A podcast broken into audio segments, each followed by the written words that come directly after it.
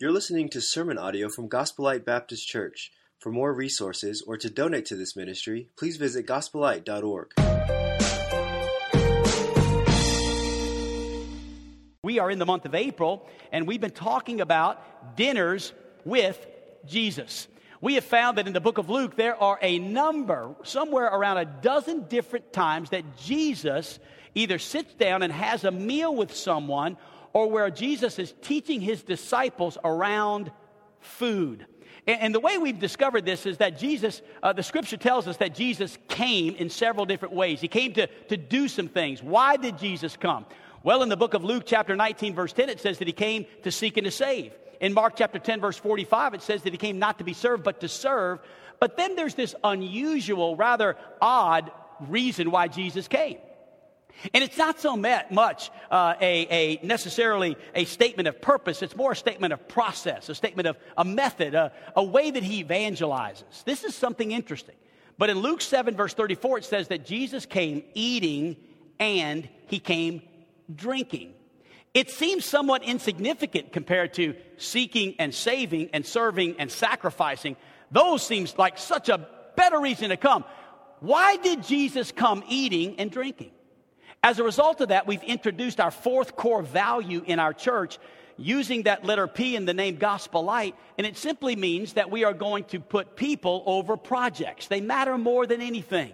This is what Scripture's teaching us at all of these dinners with Jesus. We see it, a resounding message.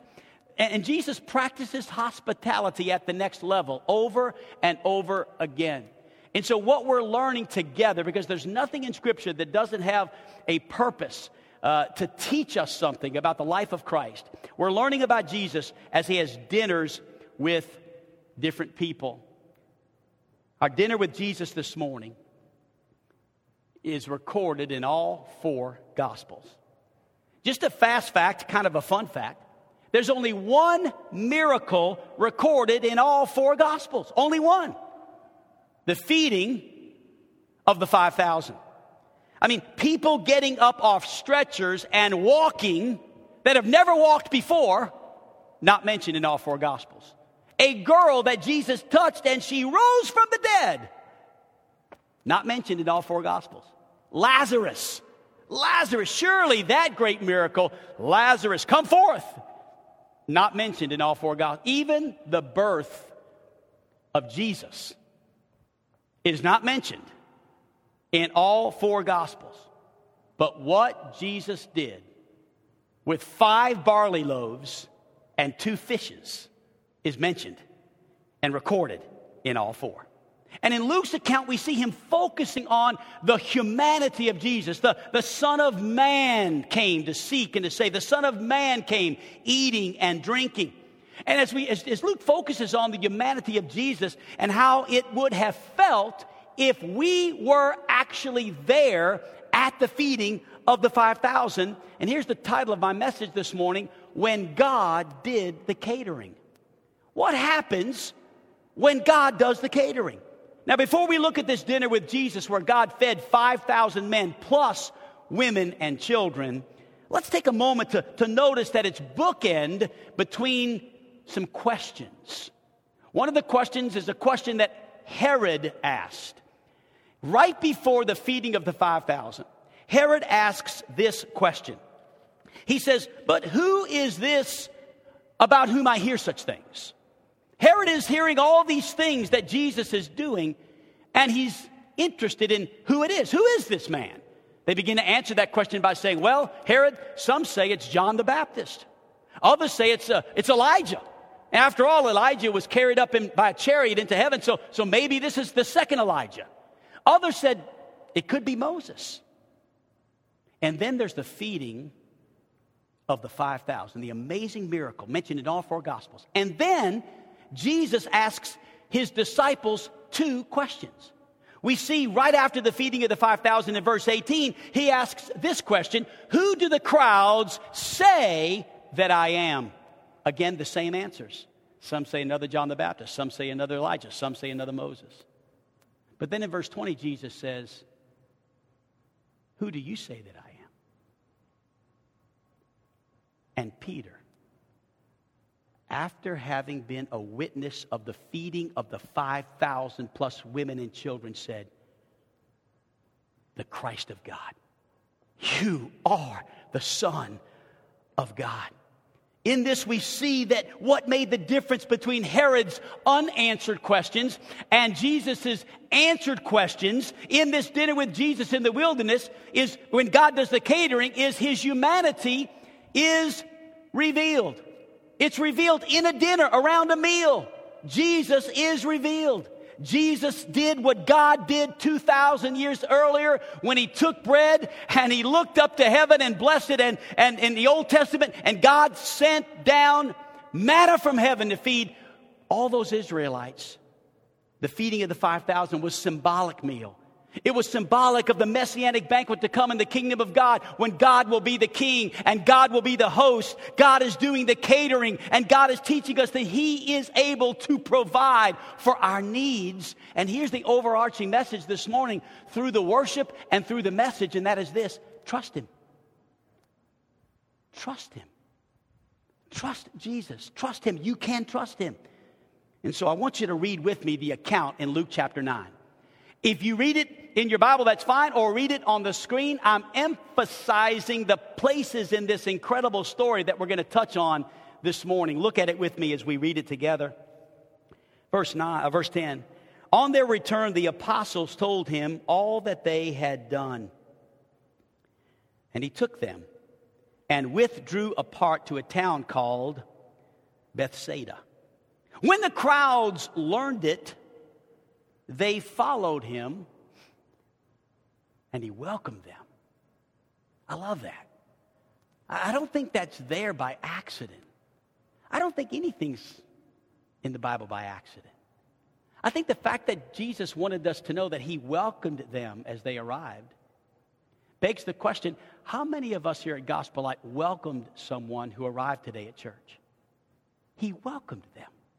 He wanted them to feel welcomed and loved and accepted. This is such a challenge as we practice hospitality at the next level because people matter more than projects.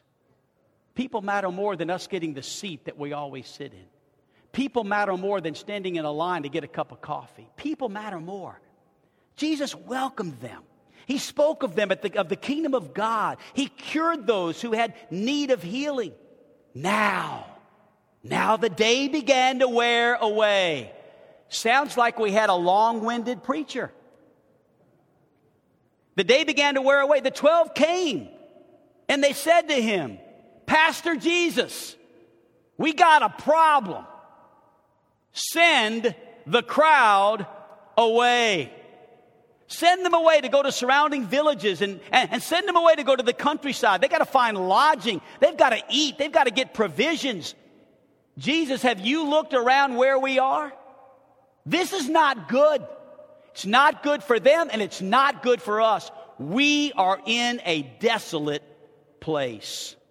But he said to them, You give them something to eat. They said, uh, We have no more than five loaves of bread and two fishes. We'll see later that Another account of this story in one of the Gospels tells us more about that. They've got five loaves and two fishes, and, and unless we are to go and buy food for all these people, for there's about 5,000 men. And his disciples said, Have them sit, excuse me, and he says to his disciples, Have them sit down in groups of about 50 each. And they did so. And he had them all sit down. And taking the five loaves and the two fish, he looked up to heaven and he said a blessing over them. Then he broke them and he gave them to the disciples to set before the crowd. And they all ate and they all were satisfied. And what was left over was picked up 12 baskets of broken pieces. Wow, what a story. Let's look together at this dinner with Jesus and let us together learn three truths about when God does the catering. Number one, notice with me, we must recognize, like Jesus did, the real need of people. Look at this story. Jesus had amassed an incredible crowd of over 5,000 people. In fact, Matthew tells us this in chapter 14 and verse 21 and those who ate were about 5,000 men besides women and children. Some say this crowd could have been up to 20,000 people. How powerful is that? Imagine people seeing this great crowd coming down uh, the road and coming down the, the byways and all of this, and they're saying, Wow, look at all these people. Where are they going? And someone says, They're going to see Jesus. Haven't you heard?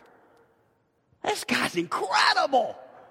I mean, when he speaks, it is awe inspiring. People will sit for hours and listen to him teach. It's incredible. Can you imagine this crowd? There were crippled people in that crowd. I think of a lady who came this morning. She comes every morning to the nine o'clock service. Her name is Bernie. Bernie has to get here 30 minutes early because it takes her 30 minutes to get her everything out. John Clowers helps her get her, walk her out, and, and then she, she has to get stable, and then she walks like about this slow, and she finally gets into the building and she sits on that back row. And I told this story this morning with her here and uh, she loved it. And I think she, she found, was, I think she was just thankful to know, know that somebody noticed how difficult it is sometimes when you're, when you're crippled to, to, to get to a place that you want to get. But yet she did. And I can imagine on that day, there were people like that trying to just get to Jesus. Mothers with their children walking down a rocky, dusty road and, and teenagers trying to get to Jesus. Some people were old. Some people were young, all trying to get to where Jesus would be teaching. 5,000 men plus women and children. And they stayed all day to hear what Jesus had to say. Look at Luke chapter number 9, verse 11. When the crowds learned it, they followed him. He welcomed them.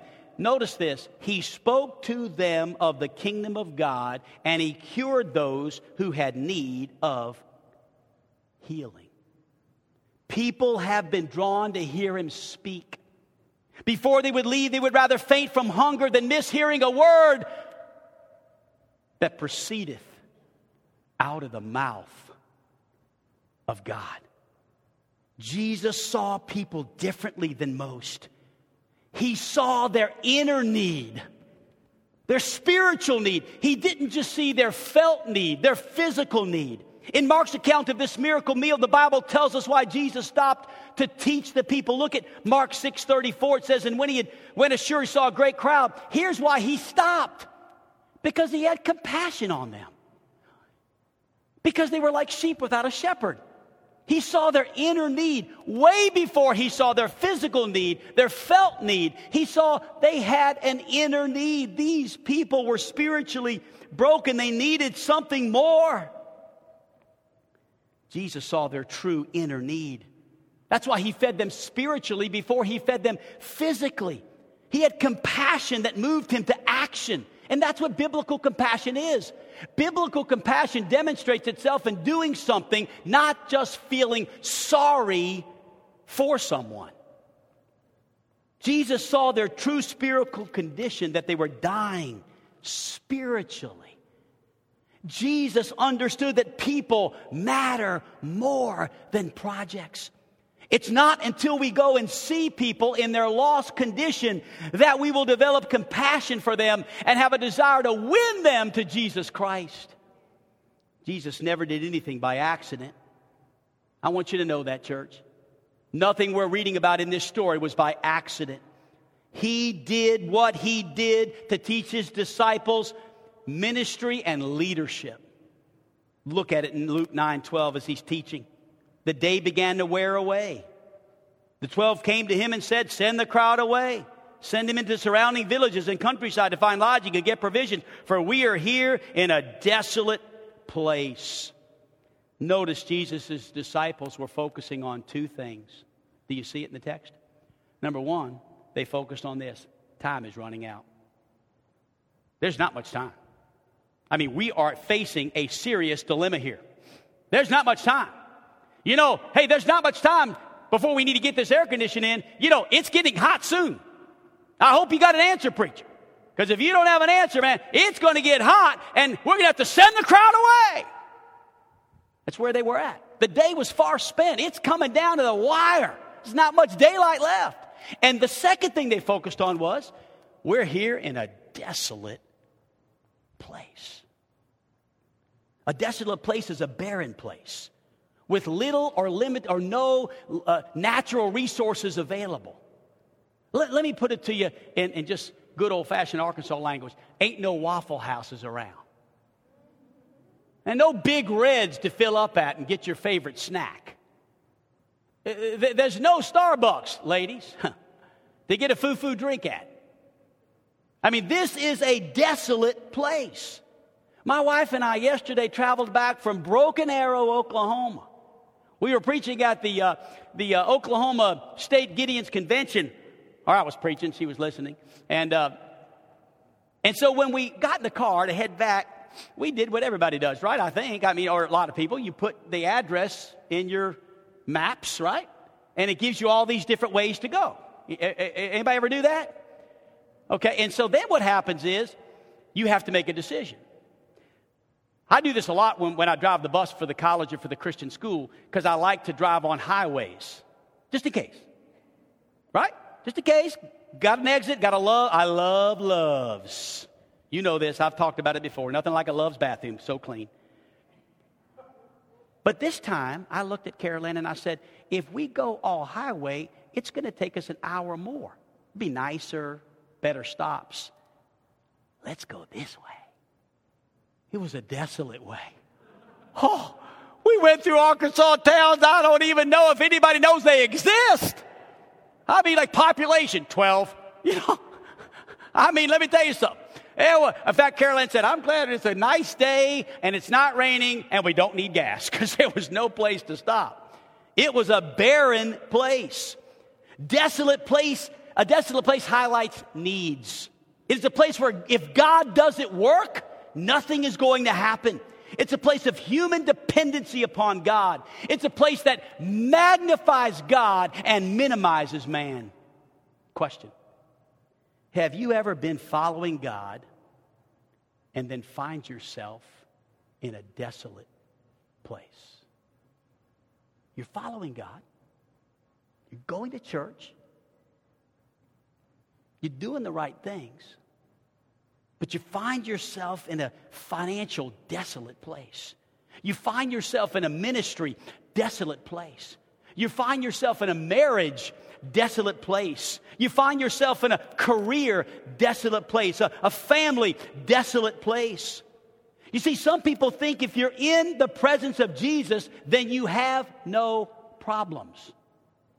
But here in this story, we have 20,000 people in the presence of Jesus, and they've got problems.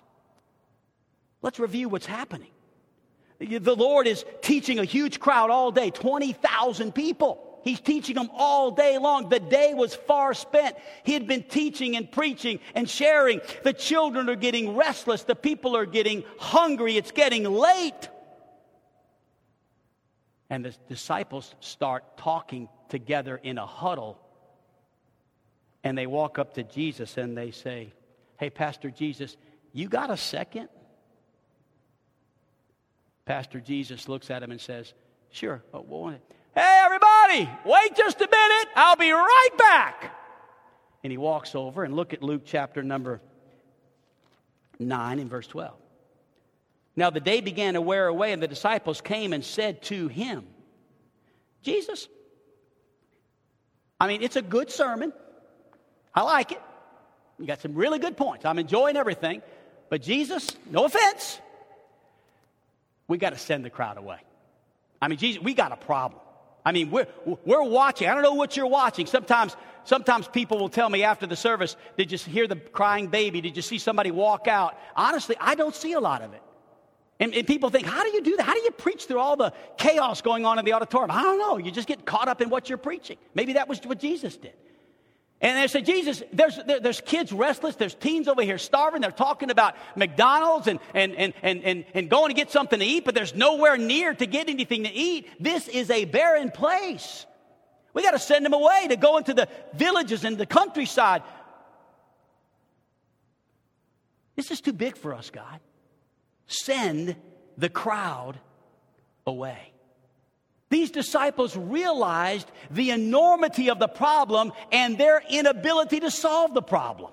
They realized it. We're in a desolate place. Time is running out. Send them away. We have enough problems of our own. But remember what Jesus is teaching us people matter more than projects. The solution they propose is there's no natural supply here, therefore, it's obvious it is not up to us to help them. It's obvious, Jesus, there's no Walmart, okay? Send them away. They didn't have the vision and heart that Jesus had for people. You see, our feelings toward people will be directly related to our relationship with the Lord.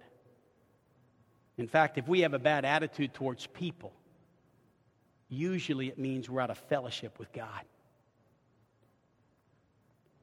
There's a lesson to learn here. And here's the lesson, church. Just because you're in a desolate place, don't panic.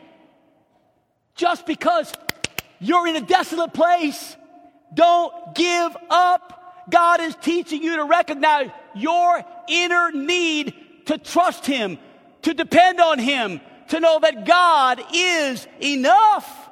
And God has designed it that everything you ever need is somewhere around you. For some in the New Testament, it was touching the hem of his garment. For, uh, for David, it was five smooth stones right there in the creek bed. For another, it was a handful of meal in the barrel. For another, in the New Testament, it was just somewhere in the house. This past Sunday, I had to get up, if you weren't here, and make a really scary announcement. I mean, it was one of the worst moments of my pastoring career. When you've got to look out into a congregation of people that are expecting an air condition in February, just like I was, and, and if not February, then surely early March, and if not early March, then surely mid March, and if not mid March, surely early April, and not early April, sure, what's happening? And I heard some murmuring. And I thought, I gotta, I gotta say something. And then I got an email as I pressed into this company, and they said this Unfortunately, the update we received from the vendor on the chiller is the ship date has moved to May the 15th. That's all we can tell you right now. I'm terribly sorry for the delay. I read that, and then I told you what? I told you, hey, listen, I don't know church, and I was scared. I'll be honest with you. I was like these disciples. Pastor Jesus, we got a problem. I just like them. I mean, you're looking at just like them. I finished the service. I'm wondering what I should do next. And then I look on my phone. I've got a text message from John Ballard. John's a member of our church. John said, Preacher, uh, I heard your announcement. I, I, watched the service online this morning live, and I heard what you said. He goes, I'm, I've got connections with Carrier, and I'm going to contact all my Carrier representatives. We're going to press into this thing. I need, the in, I need the number of the order. I need this. I need this. I need this. I need this. I gave it all to him. I said, John, I don't know what you can do, but here it is. I just gave it to him. I haven't heard from John. But I did get an email on Thursday. Eric, we've just received great news. Carrier is going to ship the chiller out next week. As soon as I have confirmation that everything's here, we will immediately install the chiller. There's nothing that my God can't do. Come on, Jordan. There's not a mountain that he can't move. Man, I'll tell you, if I could play the electric guitar, it would be out of control. I mean, I'd be boom, boom. I mean, I'd be going crazy. You say you're too old for that. Don't tell me I'm too old for that. I feel too good to be too old.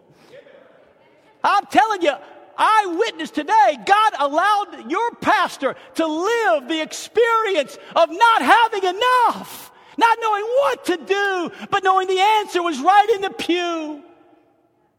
It's always near us. God has the answer. God has the answer. The things you've been asking God for is nearby. Number one, recognize the need of people. Number two, remember, God is enough to provide. Let's learn that together in this story. The miracle, this miracle brought the disciples to a place of seeing their inability and God's complete ability. That's what this miracle did. Now, just before this story, Jesus had sent them out on a mission. In Luke chapter 9, verse 3, check this out. Check this out. This makes no sense. Jesus sends them out on a mission and says, Take nothing for your journey. Nothing. I don't want you to take a staff. I don't want you to take a bag. I don't want you to take bread. I don't want you to take money. Take zero. This is what Jesus told them as they were leaving. Don't, don't take any money. Don't, don't take any bread. I want you to take absolutely nothing. Now Jesus says this in Luke chapter number 9, verse 13. But he says to them, You give them something to eat. If he says that to me in this moment, I'm probably going to say, Jesus, you said not to take anything. We ain't got no bread. I mean, we got like five barley loaves and two fishes. That's all we got. You said no money, no bread, no. I mean, Jesus, you're asking us to feed people, but yet you said don't take any food. Give them something to eat. They say, We have no more than five loaves and two fishes unless we go buy food and we have no money because you said to bring no money. For there were about 5,000 men. He says to his disciples, Have them sit down in groups of about 50. And they did so and had them all sit down. I love this because Jesus would not allow them to dismiss the need. They were trying to dismiss the need, but Jesus would not allow it. And I feel like this might be an appropriate place for me to say this that we can't say that the people in Hot Springs, our neighbors, our coworkers, are someone else's problem. We can't say that today, church. Send them away. It's not my job. Jesus said, You give them something to eat. We must learn to practice hospitality at the next level. You know what we learned in this story? We're seeing here that the feeding of the 5,000 is a miracle of multiplication. The fact that they gave what they had and God did the rest. Because little is much when God is in it. God can take little. The work of God is a work of multiplication. Don't underestimate what God can do with a little. We just witnessed it as a church family three months ago. Three months ago, we witnessed it as a church family. You say, What are you talking about, Pastor? I'm talking about 10 people sitting in a huge building with, with, with no money, electricity almost out, and no money to pay insurance, and an entire facility with weeds grown up everywhere, and parking lot messed up, and, and, and, and leaks in the roof. And I mean, a building with 10 older people sitting there wondering, What have we got? We don't have enough. But their answer was just, a few miles away where God was speaking to a church family.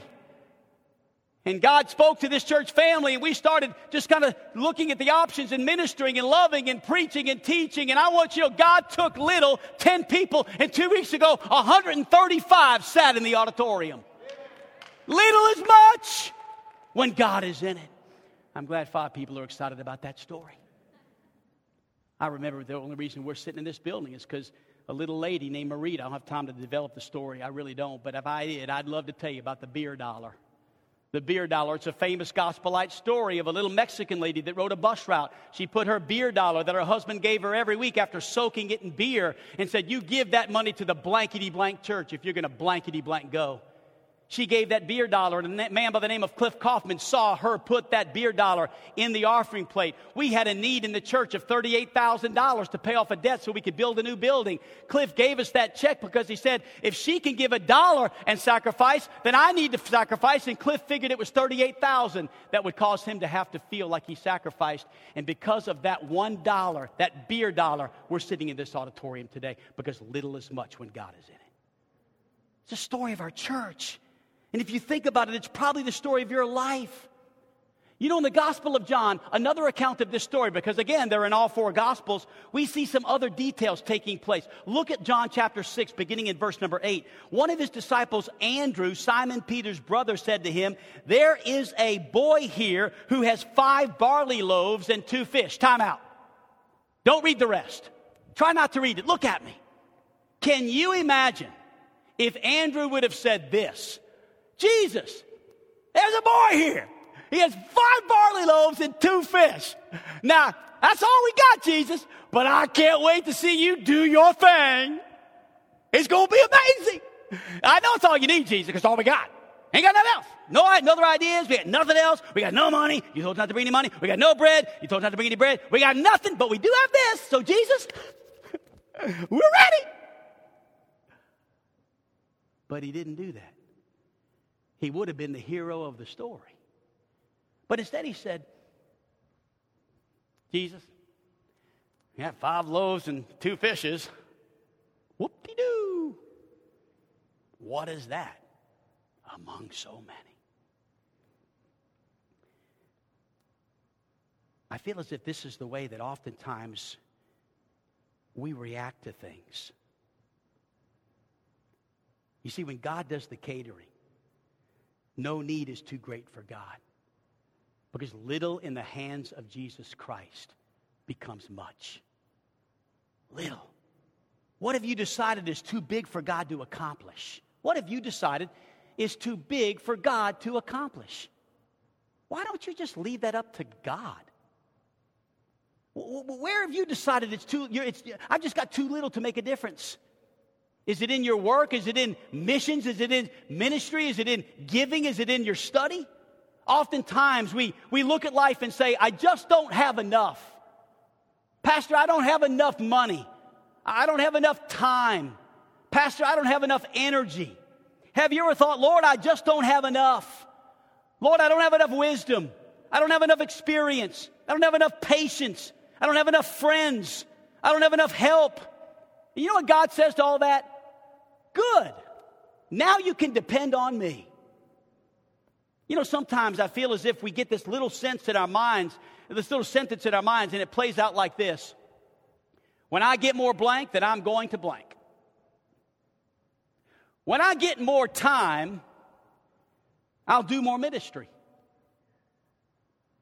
Pastor, when I get more energy, I'll spend more time with my kids. When I get more money, then I'll give like I really want to. Pastor, when I get more confidence, that's when I'll start winning souls. Understand this, church, you'll never have enough. Our resources are always too small. This is about trusting the caterer, God. God uses the little that we have to show how great He is. Number one, recognize the real need of people. Number two, realize that God is enough to provide. And number three, in closing, realize God has a purpose for you. This may be the most important point of all because this is where it gets personal, right? God has a purpose for you and you and you and you and you all across this building. Notice these four steps that Jesus takes at dinner. There's a pattern all throughout the New Testament, and this is always what Jesus does, does at dinner with bread. Look at it. He takes the five loaves, he blesses them, he breaks them, and he gives them. You see this all throughout the New Testament. Next week's dinner, we're going to talk about that dinner that Cleopas and his other disciple friend had with Jesus as they walked after they walked down that Emmaus road. And in, on that, at that dinner table, we're going to read next week that Jesus, he, he took the bread, he blessed the bread, he broke the bread, and he gave the bread. At the Lord's Supper, he took the bread, he blessed the bread, he broke the bread, and he gave the bread. We see this pattern all throughout the New Testament. And this is what Jesus does with you. This is what Jesus does with me. He takes us, He blesses us, He breaks us, and then He gives us to the world. God wants you to, to, God wants to use you to reach others and feed others for Him. He wants you to practice hospitality at the next level. Notice that Jesus is blessing something that is not enough. Five loaves and two fishes is not enough. But Jesus is thanking God for what's not enough. And until you can be thankful for something that you have that is not enough, then what you have cannot be multiplied into what is more than enough. If you are not willing to be broken, then you are not willing to be blessed. Because we must be broken to be blessed. And then he broke it. Let's do the inventory. Five bread, uh, five pieces of bread, five barley loaves, two fishes. And then he breaks the bread, right? Did you see that in the story? Did you see that in the movie? He was breaking it. They were breaking it. And, and, I like that one scene where you can tell he's taking that one piece of bread and he breaks it into about 50 pieces. I mean, he's thinking, man, we got this has got a long way. Almost like they're going to get, you know, look, if all, if all I had to eat at the Lord's Supper was one little old piece of bread, amen. One of the best parts of the Lord's Supper is after it's over and you go home and eat. Amen. It's just a little piece of bread. And that's what they were doing, tearing up all that little bread. But that's when it began to multiply. It is in the breaking that multiplication takes place. That's where the miracle is.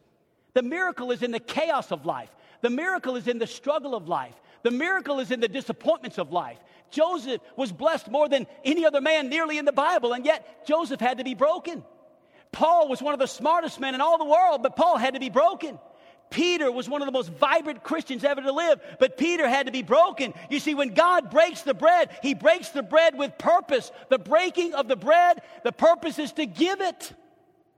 The one thing that never changes, though, is that the bread never leaves his hands. You're always in his hands. He breaks the bread, but it never leaves his hands. Whatever stage you're in, you're always in his hands. If you're broken, you're in his hands. If you're blessed, you're in his hands. If you're uncomfortable, you're in his hands. If you're, if you're full of doubt, you're in his hands. If you're frustrated, you're still in his hands. If you feel like a failure, you're still in his hands. If you're lonely, you're still in his hands. If you're forsaken, you're still in his hands. Your life is in his hands. Your future is in his hands. Your purpose is in his hands if you just stay in His hands, He can use you to impact people because people matter more than projects. When God does the catering, there is always more at the end than there was at the beginning. It's amazing. I've heard this about good chefs. I don't know if it's true or not, but I've heard it. That you can tell you got a really good chef when he can look at a crowd and feed them and have no leftovers and everybody satisfied. It's not the way Jesus works. It's just the opposite. There's always leftovers with Jesus. Look, if you would please, in the text of Luke chapter 9, verse 17. And they all ate and were satisfied. And what was left over was picked up 12 baskets of broken pieces. That day, the disciples took home 12 baskets full of leftover food. The impossible task was not only completed, but the impossible task was over completed. Jesus did more than you could ever imagine. And that's the real power in the text. It's not in what they ate, it's what in they had left over. In fact, Jesus later was he was preparing his disciples for the next test. Here's my last text, my last one. He had already fed the 4,000. He had already fed the 5,000. Now we're in Mark chapter 8. Look at it in verse 17. Jesus knew what they were saying, and he said, Why are you arguing about having no bread? Don't you understand yet? Are your hearts too hard to take it in? You have eyes, can't you see? You have ears, can't you hear? Don't you remember anything at all? When I fed the 5,000 with loaves of bread, how many baskets of leftovers did I pick up afterward? 12. And when I fed the 4,000 with seven loaves, how many Lord's baskets of leftovers did I pick up? Seven. Well, then don't you understand yet? Don't you understand? He purposely designed it so that there would be leftovers. He chose for them to have overflow. Because when God does the catering, He leaves leftovers with a purpose. The miracle is not in what you've lost. The miracle is not in what you've consumed. The miracle is in what you have left. This is the story of my life. This is the story of your life. It's what we have left. We've all been broken. We've all got stories. I mean, even the story of starting this church, I mean, coming across California with no money and, and living in the middle of nowhere in a, in a small three bedroom house with you and my and me and Brett and his wife and our babies and, and, and just trying to find our way into a little old small building. And then my wife gets sick four weeks after we're pastoring. For 30 days, she spent more time in the hospital than I had pastored this church in the first two months. We were so broken. We had nothing. We, we were asking God, what are you doing? You told us to come to Hot Springs to start a church, and you stuffed my wife in a hospital for 30 days? What are you doing, God? Send us away. Got a $75,000 hospital that God paid. And then Carol Ann got better. And then the church began to grow. And then we packed the building out. And that cycle has gone. Every time we think we're enough, God has to remind us we're not. He's enough. He's enough. That's why we go through trials. And that's why the fragments that are left after the trial are where the miracle is. God never intended for you to go through something and get nothing out of it. Every time you go through something, every time you face a test, you come out of it with fragments you never had before. Can I tell you just by word of testimony? I've pastored the same church for 31 years, and all I've got is fragments. I got fragments, but let me tell you what I have. I've been left with more trust in God, more faith, more grace, more experience, more wisdom, more endurance, more understanding, more hope, more knowledge, and more memories. The fragments are there to remind you that God is able. The last miracle will help me with the next test. Gather the fragments, not so you can eat them, so you can learn from them. Through many dangers, toils, and snares I have already come. Tis grace that brought me safe thus far, and grace will lead me home. The real issue is about total dependence on God. Two chapters later, Jesus said, Give us this day our daily bread. When Jesus was teaching to pray to give us this day our daily bread, it wasn't about the bread. It was about total dependence on God. And that's what this story's about. It's not about fishes. It's not about bread. It's about depending on God. He is enough. Don't you understand this? You have eyes to see and ears to hear. God is enough. Jehovah Jireh. He is enough. Maybe you've come this morning and you've never experienced the bread of life. Jesus can give you meat today that you've never known of. Not physical meat to fill your body or physical bread to satisfy your physical needs, but I'm talking about a spiritual need where you'll never hunger or thirst again. Living water and the bread of life. If you're here today and you've never received the bread of life, Jesus, as your personal Savior, I encourage you today to come forward. I'll be up front. If you need someone to pray with you, I'll be here to pray with you. If you need someone to talk with us about, I'll be here to talk with you, or Kevin will be here to talk with you, our discipleship pastor, or Jordan, our worship pastor. To be honest, there's probably 20 people in here that you could stop and say, Have you got a minute? Could I talk to you about the bread of life. We'll, we'll, we'll tell you all about it. Everything we know at this point. We got a lot more to learn, but we're learning. Maybe you're here today and you just need to realize that God is enough for your marriage. God is enough for whatever problem you're facing. God is enough for the financial burden. God is enough for an air condition. The answer's right there. Pick up those five smooth stones. They're in the creek bed. They're right there. You don't have to go anywhere. You say, Well, I'm in a desolate place. I don't see any. That's okay. That's where God wants you. That's the perfect place to be, is a barren place where only God can provide. Let's pray. Father, thank you so much for the opportunity to speak this morning. I do not take it lightly. I pray, dear Father, that you would take the message of the feeding of the 5,000s and let us learn from this story that you are enough, that we can trust you, that we can depend on you Father, help us to let go of our desires and just trust that you know what's best. as you lead us beside still waters and restore our souls. Thank you, God, for what you're doing in this place. Continue to do it. For it's in Jesus' name we pray. Amen. Shall we stand together?